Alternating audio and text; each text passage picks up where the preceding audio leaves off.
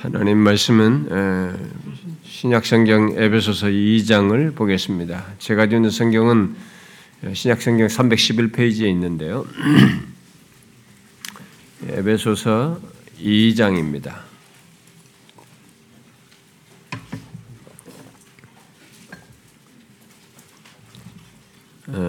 에베소서 2장 음,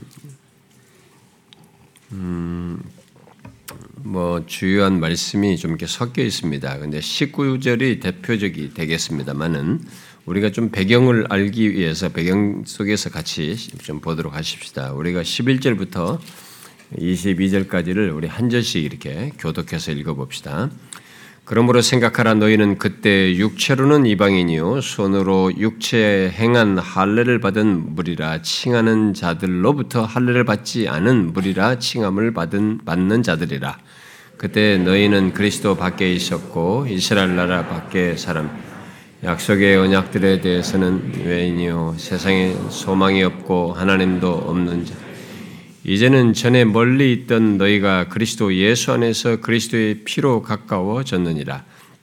네, 하나님을 만든 사 원수된 것 곧 중간에 막힌 담을 자기 육체로 하시고 법조문으로 된 계명의 율법을 폐하셨으니 이는 이 둘로 자기 안에서 한 세 사람을 지어 화평하게 하시고 또 십자가로 이 둘을 한 몸으로 하나님과 화목하게 하려 하심 원수된 것을 십자가로 소멸하시고 또 오셔서 먼데 있는 너희에게 평안을 전하시고 가까운 데 있는 자들에게 평안을 전하셨으니 이는 그로 말미암아 우리 둘이 한 성령 안에서 아버지께 나아감을 얻게 하려 하심. 그러므로 이제부터 너희는 외인도 아니요 나그네도 아니요 오직 성도들과 동일한 시민이요 하나님의 권속이라. 너희는 선들과 선자들의 터 위에 세우심을 입은 자라. 그리스도 예수께서 친히 보퉁이 돌이 되셨느니 그의 안에서 건물마다 서로 연결하여 주 안에서 성전이 되어가고 너희도 성령 안에서 하나님이 거하실 처소가 되기 위하여 그리스도 예수 안에서 함께 지어져 가느니라. 19절에 그러므로 이제부터 너희는 외인도 아니요 나그네도 아니요 오직 성도들과 동일한 시민이요 하나님의 권속이라.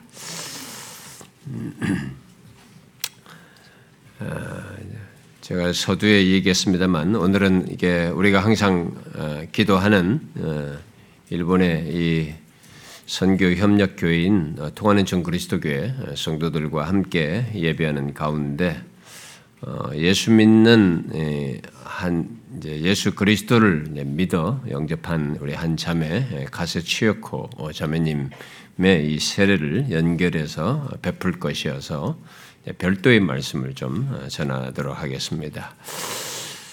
어, 가정의 달과 관련된 말씀은 지난 주에 한 것에 연결해서 다음 주에 하기로 하고요. 음, 어, 저는 예수 믿는 우리들 우리 모두에게도 비추어서 비추어 볼 말씀이면서 오늘 세례받는 자매님에게도 연결해서 볼 말씀을 고민하다가 에베소서 여기 2장 11절부터 22절 말씀을 전하는 것이 좋겠다라고 그래서 예수 믿기 전과 후에 이 변화와 복을 살필 생각으로 실제로 그렇게 말씀을 준비했습니다. 다 완성을 했는데 근데 너무 이 긴 11절부터 22절에 너무 귀하고 중한 진리들이 많이 담긴 것을 이렇게 막 그걸 계략적으로 이렇게 살피는 듯해서 그러면서 시, 어, 그런 가운데 19절과 22절에서 말하는 내용을 결론적으로 담는 그런 내용을 이렇게 준비하고 나니까 너무 많은 내용을 그저 정리하는 수준에서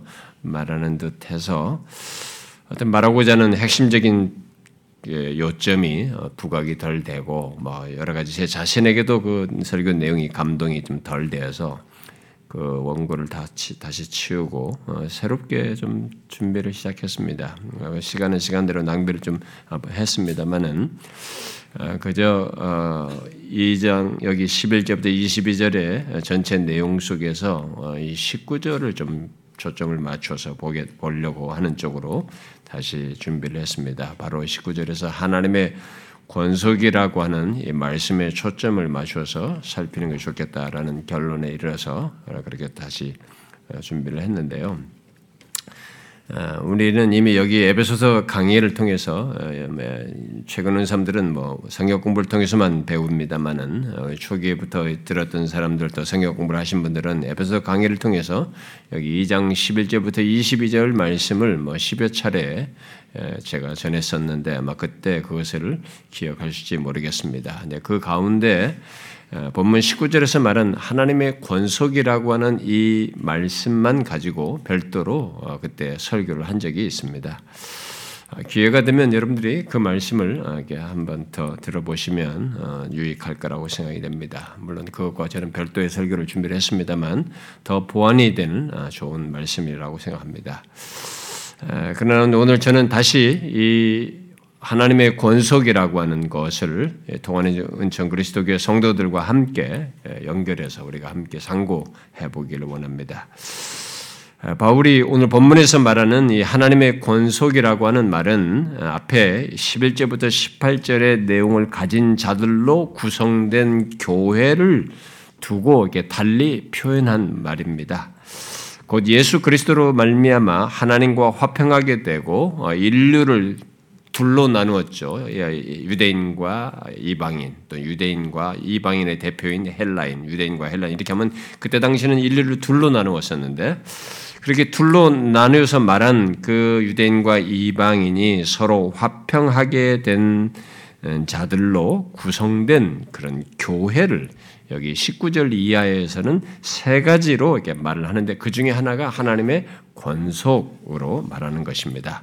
다른 두 가지는 성도들과 동일한 시민이다라고 말을 하고 있고 또 다른 하나는 하나님의 성전으로 이렇게 말하고 있습니다. 그 하나님 나라의 시민과 하나님의 성전, 그또 하나님의 권속 세 가지로 교회를 그렇게 달리 표현하고 있습니다. 아, 그런데 이 세 가지 내용 중에 국적을 달리한 뭐 일본의 이 통한의 은총 그리스도 교회에 우리 자매님이 예수를 믿어 세를 받음으로 예수 믿는 자들로 구성된 교회에 속하고 하나님의 권속이 됨을 외적으로 이제 증거하는 이제 세례를 우리가 집례를 할 것이기 때문에 네, 그이 문제를 하나님의 권속이라고 하는 것에 초점을 맞추고 좀 살펴보려고 합니다. 오늘 본문에서 말하는 이 권속이라는 말은 네, 다른 말로 하면 가족입니다. 가족이라는 말입니다. 가족이란 의미죠. 바로 하나님과 화목하고 어, 유대인과 이방인의 사이에 어떤 벽이 무너져서 예수 그리스도 안에서 서로 화목하게 된 자들로 구성된 교회, 그야말로 그리스도 안에서 형성된 새로운 인류를 하나님의 가족이라고 어, 하나님의 권속이라고 말하고 있는 것입니다. 자, 여러분 이 시간에 이 하나님의 가족에 대해서 어, 앞 이게 앞선 문맥에서 말한 것에 연결해서 한번 이 하나님의 가족이라는 것을 생각해 보십시오. 한번 우리 그렇게 생각해 보기 원하는데 앞에 문맥에 지금 읽었잖아요. 11절에 그 문맥에 연결해서 하나님의 가족이라고 하는 것을 한번 생각해 보자라는 것입니다. 바울은 하나님의 가족이라는 이 놀라운 사실을 아무 근거 없이 그저 그것의 실체도 생각하지 않고 가족이라고 하는 의미와 그 실체를 생각하지 않고 이 말을 표현한 것은 아닙니다. 이 말을 쓴 것은 아니죠.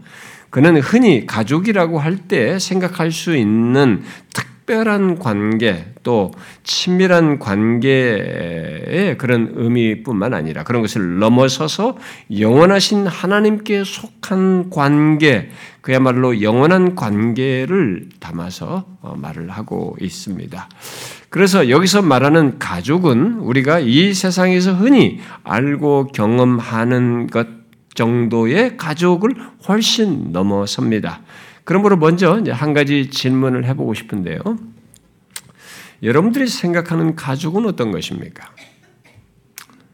여러분 가족 우리는 상당히 흔하게 쓰잖아요. 예, 예, 가족이라는 거요. 음, 그, 일상에서 우리가 항상 머릿속에 딱 선, 선입견적으로 이게 일찍부터 이게 딱 가지고 있죠. 가족 하면 뭔가 이게 어떤 사람 뭉클하기도 하고 다양한 정서가 있는데 어, 여러분이 생각하는 가족은 어떤 것입니까? 음. 아, 가족이라고 할 때 어떤 그림과 생각이 떠오르나요? 어.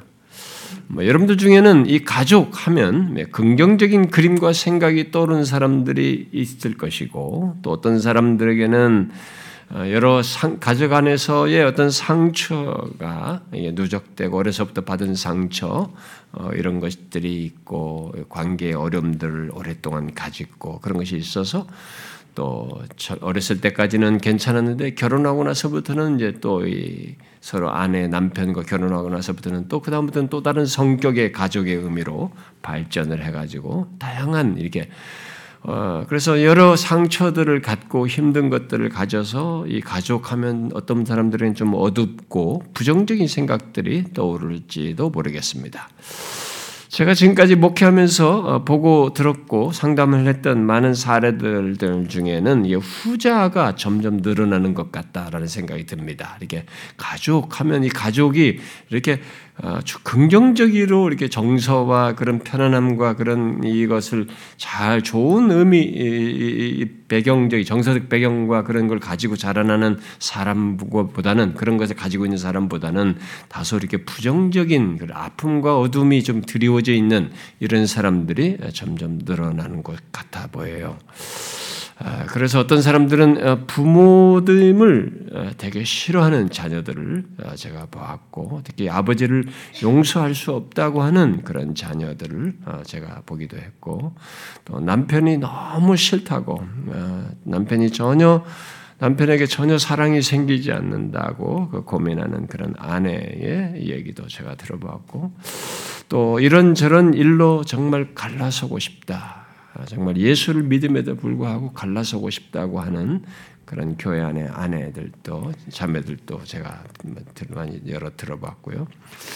또 자녀들로 인해서 고통하는 부모들, 음, 또 어, 이제 형제들이 같이 잘 서로가 좋았었지만 그 형제들이 각각 결혼하여서 이제 각각이 이게 아내 남편이 생기고 나서부터는 서로 사이에 어, 관계가 안 좋고 다툼이 일고 얼굴을 붉히고 힘들어하고 안 만나는 이런 모습 등 어, 그야말로 이 가족에 대해서 부정적이고 이게 굴절된 이해와 이 정서를 가지고 있는 사람들이 제법 많은 것을 보게 됩니다.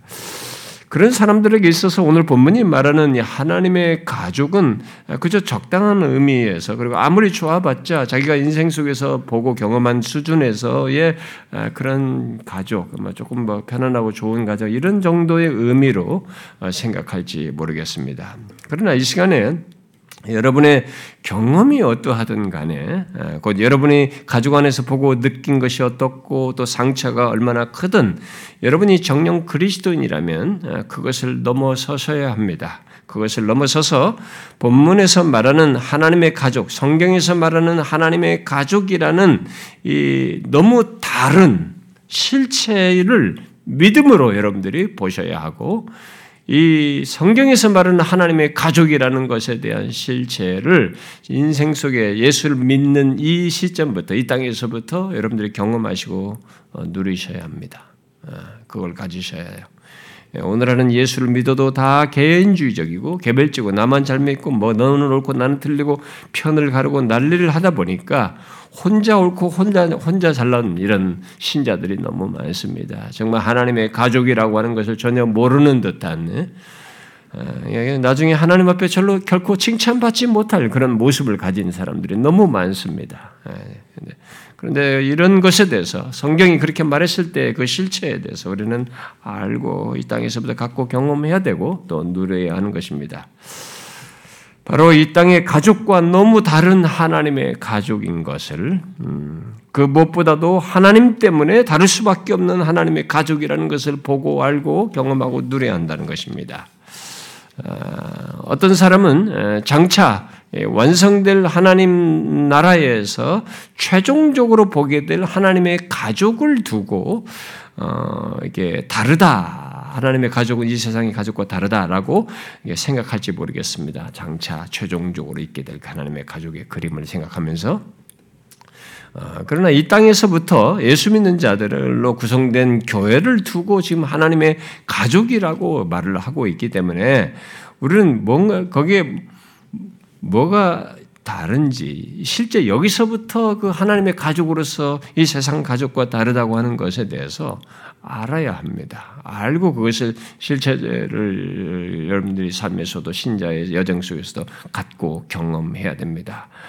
아, 물론 어떤 가정을 보면 어, 너무 가족 애가 넘쳐가지고요 이렇게 화목하고 어, 서로 조, 좋은 관계를 현재 시제로 아직 결혼하지 않고 이렇게 부부와 자녀들만 있으니까 좀 덜해가지고 현재 시제로 이렇게 경험하고 있어서 하나님의 가족의 다름과 특별함을 이렇게 말하는 것에 대해서 뭐 그게 뭐야 우리가 지금 제일 좋은 가족으로서 그런 행복함을 누리고 있는데 라면서 별로 기대도 없이 부정적으로 생각 반응할지 모르겠어요. 그러나 아, 여러분 이 땅에서의 가족과 하나님의 가족은 근본적으로 다릅니다.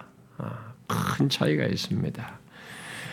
거기에 이제 수많은 차이를 우리가 설명할 수 있겠습니다만은 가장 결정적인 차이부터 제가 말을 하겠습니다. 뭐 여기에 초점을 두고 말을 하고 싶은데요. 우선 하나님의 가족은 이 땅에 이 세상의 가족이 갖고 경험하는 죄로 인한 유한성과 파괴성이 제거되어서 더 이상 관계의 단절됨이 없다는 것에서 결정적인 차이가 있습니다. 우리는 이 사실을 가볍게 여기지 말고 중요하게 생각해야 됩니다. 여러분, 이 땅의 가족들의, 가족들의 가장 큰 문제와 한계가 무엇입니까? 가족 관계를 끝까지 지속하지 못한다는 것입니다. 아무리 사랑하고 아무리 깊은 관계라 할지라도 끝까지 지속하지 못한다는 것입니다. 우리 모두가 알다시피 이 세상의 그 어떤 가족도 구성원들이,들과 영원히 함께하지 못합니다. 아, 그 가족 관계라는 것을 말이죠. 음. 가족들 중에 누군가가 이 세상을 떠남으로써 영원히 이 가족 관계에서 어, 이 땅의 이 땅의 가족 관계에서 끊어지게 됩니다. 이미 그것을 경험한 분들이 여러분들 중에는 제법 있을 겁니다. 아, 누군가를 어, 보내고 어, 부모를 보냈든지 뭐 형제 중에 누군가를 잃어, 서든지 심지어 자식을 보낸 보낸 사람들까지도 있을 것입니다. 아, 우리는 여기서 어, 질문을 해야겠지요. 왜 그런 일이 생기는가 하는 것입니다. 왜 이 땅에 가족들이 끝까지 지속하지 못하고 이렇게 하나씩 지속하지 못하고 떠나는 이런 경험들을 가족으로 맺은 것 속에서 경험하게 되는가 질문을 하게 되, 해볼 필요가 있겠죠. 예, 여러분 왜 그런 일이 생기는 것입니까? 왜 이 땅에 가족들이 끝없, 끝없이 함께하지 못하는 것입니까? 그저 어, 예, 어려서부터 보고 봐온 것으로 어, 많은 사람들이 원래 그래, 원래 그렇지 가족은 뭐 다 살다가 헤어지는 거지 이렇게 말하십니까? 음. 왜 원래 그렇다고 말을 하는 것일까요? 왜 가족들이 하나 둘 죽음으로써 가족 관계를 지속하지 못하는 것입니까? 그것은 모든 사람이 죄 아래 태어나서 죄를 범하고 그 죄의 싹스로 사망에 이르기 때문에 그런 것이죠. 아, 죽지 않는 한 우리는 설사 아, 집을 나가도 가족 관계는 유지할 수 있습니다. 그러나 죄로 말미암아 예외 없이 죽음으로써 이 땅의 가족 관계는 지속하지 못합니다. 그렇다면 결국 이 땅의 가족들의 관계를 끝없이 지속하지 못하는 결정적인 원인은 무엇이라는 것입니까? 죽음으로 관계를 지속하지 못합니다만은 결국 이 죽음의 원인이 원인인 죄가 더욱 근본적인 원인인 것을 알 수 있습니다. 그것을 성경이 정확히 말을 하고 있죠. 사망이 죄의 싹스로 있게 된 것이다 라고 말입니다. 그리고 하나님께서 최초의 인간에게 이 얘기를 했죠. 선악을 알게 하는 나무의 열매를 먹지 말라 먹는 날에는 죽는다 이게. 하나님을 거역하고 하나님의 말씀을 거스리고 죄를 범하면 반드시 죽으리라라고 한 것이죠. 죄 싹스로 있게 된 것이죠. 그런데 하나님의 가족은 바로 그런 한계와 파괴성이 없는 것입니다. 곧 하나님의 가족 관계를 죽음으로 어, 지속하지 못하게 하는 이런 파괴성과 한계가 없게 된다는 것입니다. 그래서 일단 하나님의 가족이 되면 그 사람은 그 관계에서 끊어지, 끊어지지 않고 영원토록 지속하게 되는 것입니다. 그것이 이 세상 가족과 결정적인 차이입니다. 어떻게 그런 차이가 생길 수 있을까요? 어떻게 그런 차이가 생길 수 있습니까? 그것은 가족 관계를 지속하지 못하도록 끊는 그 근본적인 원인인 죄와 그 죄로 인한 사망이 그리스도 안에서 해결되기 때문에 그런 것입니다. 바울은 예수 믿는 자들 곧 교회를 하나님의 권속이라고 말하기 전에 바로 그 사실을 13절 이하에서 말을 해주고 있습니다. 먼저 예수 믿기 전에는 12절에서 말한 대로 그때 너희는 그리스도 밖에 있었고 하나님께서 어, 구원하시며 이끄셨던 이스라엘 나라 밖의 사람이었으며 약속의 언약들에 대하여 외인이고 세상에서 소망이 없고 하나님도 없는 자 정말 그렇게 멀리 있던 자였는데 그리스도 예수 안에서 그리스도의 피로 가까워졌다 이렇게 말하고 있습니다. 이 세상 가족과 결정적인 차이를 만들어내는 것을 바울은 그리스도 안에서 그리스도의 피로 가까워졌다는 말로 표현을 하고 있습니다. 이 말을 하나님의 가족과 연결해서 말을 하면 이 세상 가족과 달리 영원히 끊어지지 않고 가까운 또 친밀한 가족 관계를 갖게 되었다라는 말입니다. 그리고 우리들이 가까워진 이 여기에 가까워진 것에 대해서 가까워짐에 대해서 어, 이어서 구체적으로 이제 어, 말을 하고 있죠. 이 가까워짐이 어떻게 해서 어, 어떤 가까워짐이 어떻게 해서 가까워지게 되는지 그 가까워짐에 대해서 좀 더 그 말 이후에 덧붙입니다. 아, 여러분 여기서 그 생각을 한번 해보십시오. 우리들이 그리스도의 몸 된 교회의 지체로 가까워지고 우리가 다 성장 배경이 다르고 뭐 정말 출신 다르고 성격 다르고 모두가 다 뭐 사회적인 지위 이런 모든 다양성이 있잖아요. 이런 모든 다양한 우리들이 그리스도의 몸 된 교회의 지체로 가까워지고 또 특별히 여기 말한 것처럼 하나님의 가족으로 가까워지려면 그 가까워짐은 무엇이 있어야 하겠어요? 무엇이 있어야 가능하겠죠? 무엇이 있어야 하겠습니까, 여러분? 어떤 어떤 가까워짐이어야 하겠습니까? 이 가까워짐은 아, 반드시 이런 가까워짐이 있으려면 음, 한 다양한 우리들이 한 그리스도의 몸된 한 교회 지체로 가까워지고 하나님의 가족으로 가까워지려면 이 가까워짐에 대한 무엇이 반드시 선행적으로 있어야 됩니다. 그것을 오늘 읽은 내용에서는 두 가지 측면에서의 가까워짐이 있어야 한다라고 말을 하고 있습니다. 바울은 그것을 먼저 수평적인 차원에서부터 얘기를 합니다. 수평적인 차원에서의 가까워짐이 있어야 된다. 14절과 15절에서 말하는 대로 그리스도께서 인류를 둘로 나누었던 담, 막힌 담이에요. 예, 곧 유대인과 이방인을 나누었던 담을 헐어 서로 원수된 사람들과의 관계를 화평하게 하여 가깝게 하는 것이 있어야 한다. 예수 그리스도께서 그렇게 하셔서 가깝게 되는 것을 지금 얘기를 하고 있는 겁니다. 그게 14절과 15절에서 얘기하잖아요. 음, 네. 그는 우리의 화평이신지라 둘로 하나를 만드사 원수된 것곧 중간에 막힌 담을 자기 육체로 오시고 법조문으로 된 계명의 율법을 폐하셨으니 이는 이 둘로 자기 안에서 한 사람 세 사람을 지어 화평하게 하시고 이렇게 얘기를 하고 있습니다. 아, 이게 하나님의 가족이 되려면 이 일차적으로 이런 이런 이 가까워짐이 먼저 한, 한 가지가 있어야 되겠죠. 우리들 사이에. 대상들 사이에 우리 가까워짐이 있어야 되겠네. 여기에 막힌 것들이 허물어져야 되네. 그것을 예수 그리스도께서 허무셔서 가까이 하게 되 수평적인 가까워짐이 있게 되었다라는 것을 말하고 있습니다. 그런데 또 한 가지 다른 가까워짐이 함께 있어야 되는 이렇게만 하면은 이것은 사교적 집단이 될 수 있고 이 세상의 다른 집단들처럼 친교 집단 뭐 이런 이 세상의 가족이나 하나도 다를 바가 없는 거죠. 그런 것처럼 되는 것입니다. 네, 그런 또 다른 가, 가까워짐을 얘기하죠. 그게 이제 16절부터 18절에 말하는 대로 둘로 나뉘었던 사람들이 하나님과 화목하는 거죠. 이제 수직적인 가까워짐이에요. 하나님과 화목함으로써 죄 있는 인간이 하나님과 가까워지는 것입니다. 그리스도의 몸된 교회의 지체로 가까워지고 하나님의 가, 족으로 가까워지려면 결국은 이 수직적인 차원에서의 하나님과 가까워짐과 우리들 사이에 막힌 것들을 깨뜨리는 서로 수평적인 가까워짐이 함께 있어야 된다라고 얘기를 하고 있는 것입니다.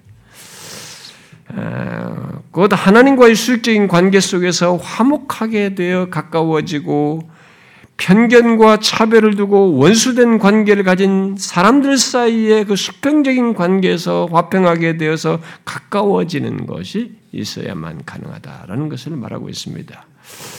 그런데 그리스도의 몸된 교회의 지체로 또 하나님의 가족으로 가까워진 것과 관련해서 우리가 주목할 사실은 그 가까워짐이 어떻게 있게 됐는가 하는 것입니다. 어떻게 있게 된 것으로 얘기하고 있습니까? 11절과 12절의 인간 조건에서 곧 이 이 두 측면의 가까워짐을 알지도 못하고 스스로도 할 수 없는 조건에서 그리스도 밖에 있었고 소망도 없고 이 언약과도 상관없고 뭐 이런 것이 있는지도 모르는 그런 조건에서 어떻게 이 두 측면의 가까워짐이 있어서 그리스도의 몸된 교회의 지체가 되고 하나님의 가족이 되느냐라는 거죠. 그에 대해서 오늘 읽은 본문은 그리스도 예수 안에서라고 말을 하고 구체적으로 그리스도의 피로 가까워졌느니라 이렇게 말하고 있습니다. 그리스도의 피로 가까워졌다는 것입니다. 그리고 뒤에 14절에 가서는 자기 육체로라고 말하고 있습니다. 그리고 16절에 가서는 십자가로 이렇게. 그리스도의 피로 자기 육체로 십자가로라고 얘기를 하고 있습니다. 그야말로 어, 자기 육체로 어, 이게 그리스도께서 육신을 입고 성육신 하셔서 자기 육체의 두 이 두 측면의 가까워짐에 걸림돌인 죄와 죄로 인한 사망을 자신이 지시고 십자가에 달려 속죄의 피를 흘리심으로 그 두 측면의 화평을 이루고 가까워지게 하셨다고. 그래서 그리스도의 몸된 교회의 지체가 되고 하나님의 가족이 되게 하셨다라고 말을 하고 있는 것입니다. 여러분, 우리 제가 굉장히 중요한 것들을 간단하게 얘기하지만 이런 실체가 없이는 이런 내용이 없이는 하나님의 가족됨, 그리스도의 몸된 교회의 지체됨이 있을 수 없다는 것이 없는 것입니다, 실제로. 그러니까 죄가 해결되기 전에는 근본적인 면에서 죄가 해결되기 전에는 하나님과 가까워질 수가 없고 인종과 민족과 나라와 신분과 기타 여러 사회적인 구분과 차별을 넘어서서 진정한 가까워짐이 우리들 사이에도 있을 수가 없다라는 것입니다. 예수 그리스도께서 십자가에 달려 그 모든 걸림돌이 되는 죄를 제거하셔서 화평하게 하심으로써 이 가까워짐이 가능하게 된다는 것입니다. 그리하여서 영원히 지속되는 하나님의 가족이 있게 된다는 거죠. 가족이 구성되게 된다는 것입니다. 가족이 되는 일이 있게 되는 거죠. 영원히 가까워진 관계, 그런 친밀한 관계를 지속할 수 있는 가족 말입니다. 그 가족이 바로 그 이런 그리스도의 엄연한 죄를 해결하는 근거 속에서 있게 된 것이다라고 말하고 있습니다. 이 땅에서 가족은 태어나면서부터 이 가정과 어, 이 가깝게 지내는 그런 가정에서 가깝게 지내는 관계 이런 것을 우리가 어, 경험하면서 이게 자라게 됩니다만은 그런데 하나님의 가족은 어, 이렇게 이 세상에서 아무리 좋은 가족 관계를 갖는 것보다도 그보다 훨씬 비교가 안 되는 내용을 갖고 있습니다. 왜냐하면 우리가 이 세상에서 관계의 가장 강력한 끈으로 말하는 혈육으로 가까워지는 것보다 더 강력한 끈에 의한 가까워짐이 있게 되기, 있게 되기 때문에 그런 것입니다. 어떤 끈입니까? 바로 그리스도의 피입니다. 인간의 혈육 정도가 아닙니다. 그리스도의 피예요. 하나님이 육신을 입고 오셔서 피 흘리신 바로 그리스도의 피입니다. 예수 믿는 우리는 그리스도의 피로 가까워진 자들입니다. 여러분, 이 끈이 얼마나 강력한 것인지 아십니까? 그것은 그리스도 자신이 이 관계의 끊임을 말해주는 것입니다.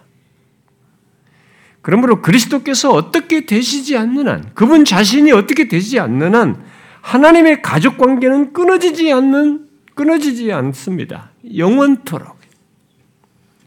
혈육의 끈은 죽음으로 끊어지고 끝납니다만은 그리스도의 피로 가까워진 하나님과의 관계, 그리스도의 몸된 교회 안에 다른 지체와의 관계는 죽음으로도 끊어지지 않습니다. 왜 그렇습니까?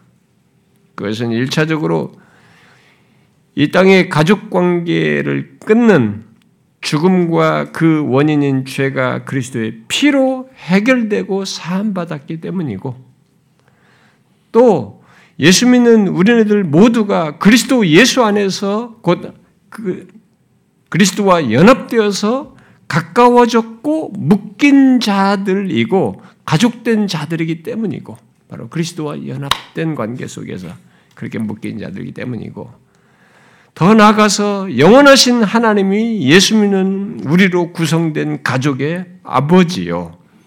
그리스도와 연합된 그리스도인들로 구성된 우리 모두의 아버지이시기 때문입니다. 여러분, 우리를 하나님의 가족이라고 했을 때 이 가족은 가족을 규정 짓는 하나님의라고 하는 것이 무엇을 말하며 또 무엇을 담고 있는지 우리는 잊지 말아야 됩니다. 생각해 보십시오. 우리를 하나님의 가족이라고 했을 때 그것은 일차적으로 우리의 가족 모두가 하나님께 기원을 두고 예, 요한일서에서 하나님께로부터 난, 난, 났, 났느니라라고 이렇게 말을 하잖아요. 예, 거듭남 같은 걸 얘기할 때도 그 표현을 결국에 해당되는 건데, 우리 가족 모두가 하나님께 기원을 두고 하나님의 의에 모든 것이 인도되고 사는 가족이라는 것을 말을 합니다. 그것을 성경은 하나님을 우리 모 우리의 아버지로 말한 것 속에 담고 흔히 말을 합니다. 갈라디아 사장에서도 바울은 예수 믿는 우리에 대해서 너희가 아들임으로 아빠 아버지라 부르게 하셨느니라라고 말하고 있습니다.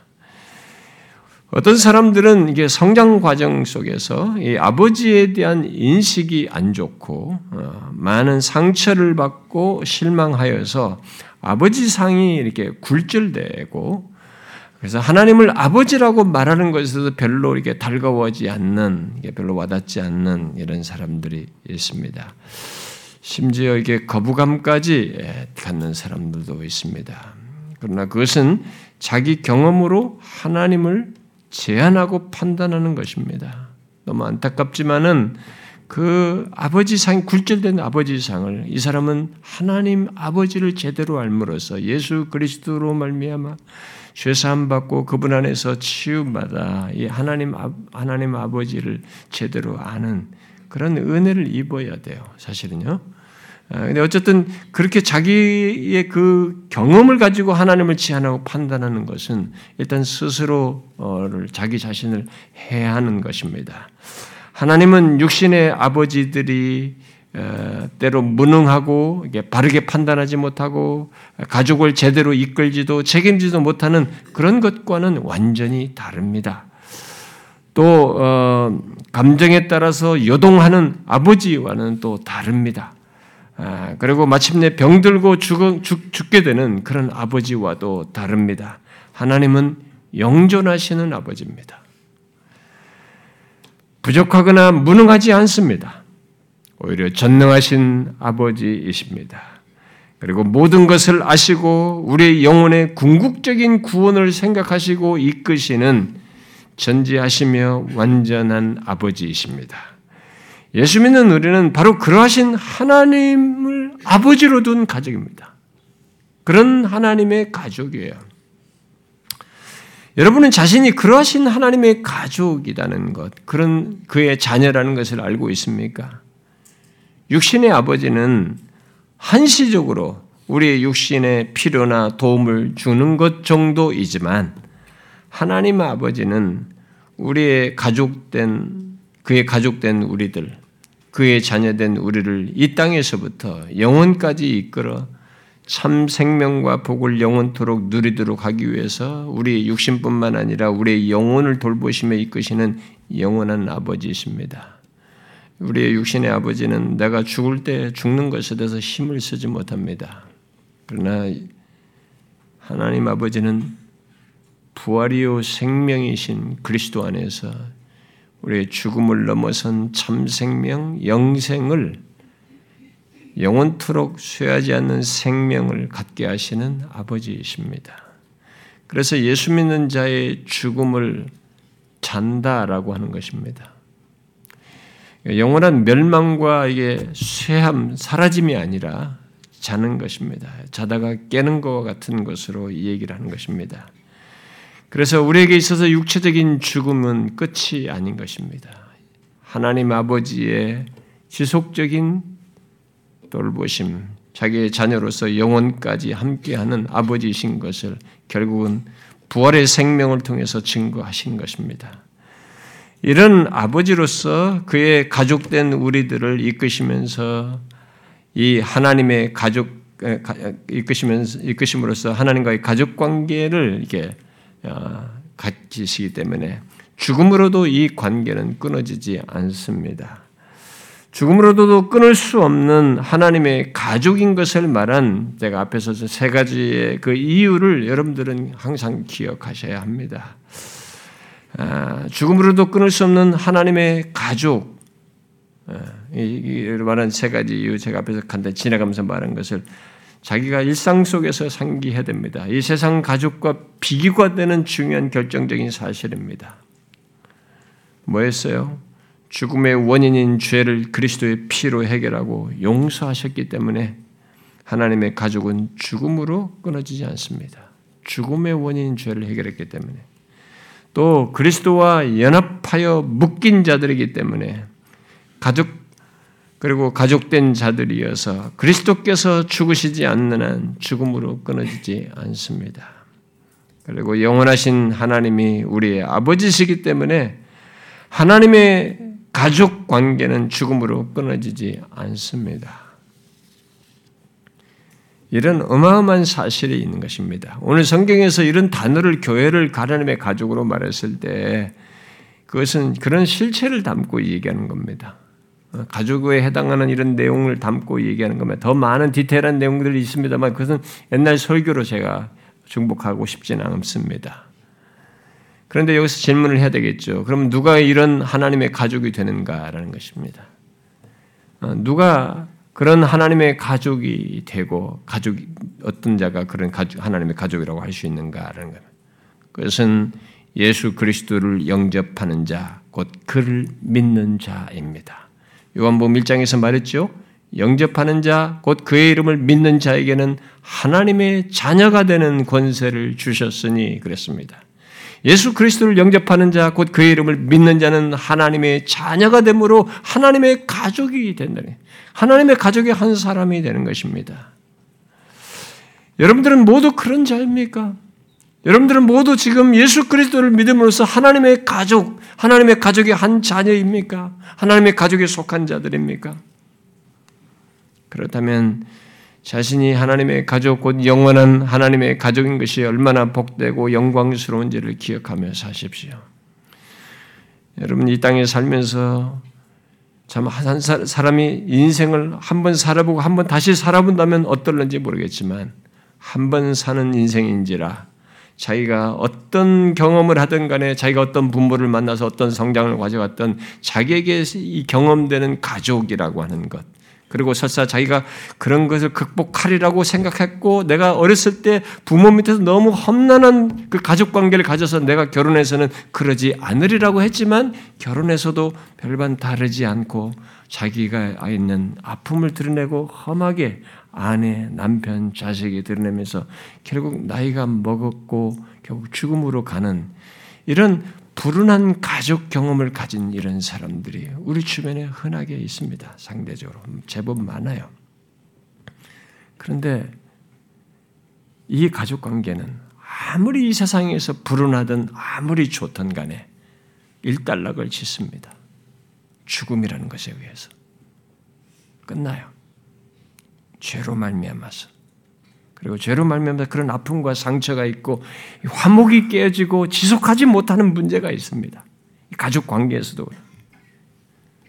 그런데 예수 그리스도를 믿어 하나님의 자녀가 된 자에게는 쉬하지 않는 영원한 하나님의 가족으로 존재합니다. 여러분 생각해 보십시오. 이 하나님의 가족의 실체를 장래 이 하나님의 가족이 어떤 것은 우리가 상상하면 뭐 성경이 말하는 말을 따르면 그건 상상할 수가 없는 부유한 내용입니다.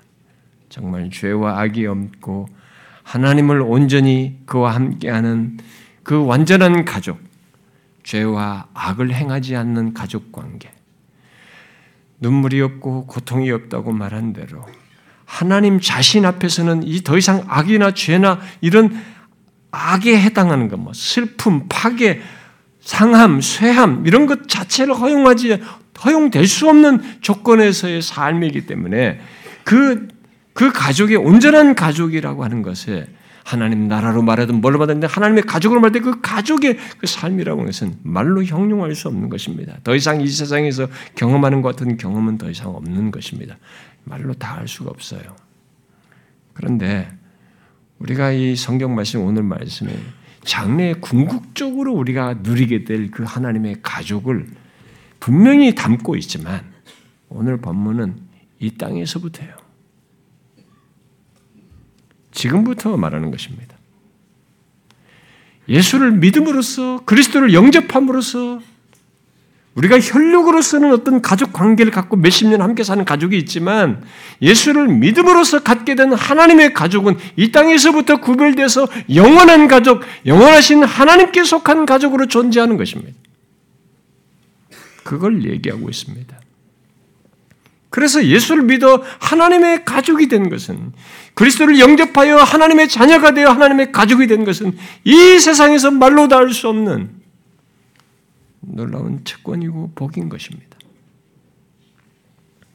오늘 세례받는 우리 일본의 가세 치요코 자매님은 뭐 이 시간에 세례를 받음으로써 하나님의 가족됨에 대한 것을 외적으로 이게 증거하게 될 것입니다. 바로 하나님의 가족이 되었다는 것을 증거하는 것이 되겠죠.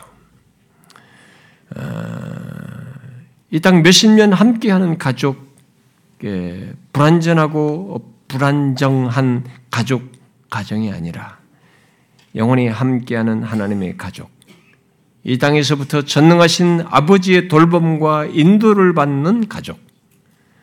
그리고 궁극적으로 완전하신 하나님과 함께 참된 평안과 안식과 사랑으로 가득한 영원한 가족.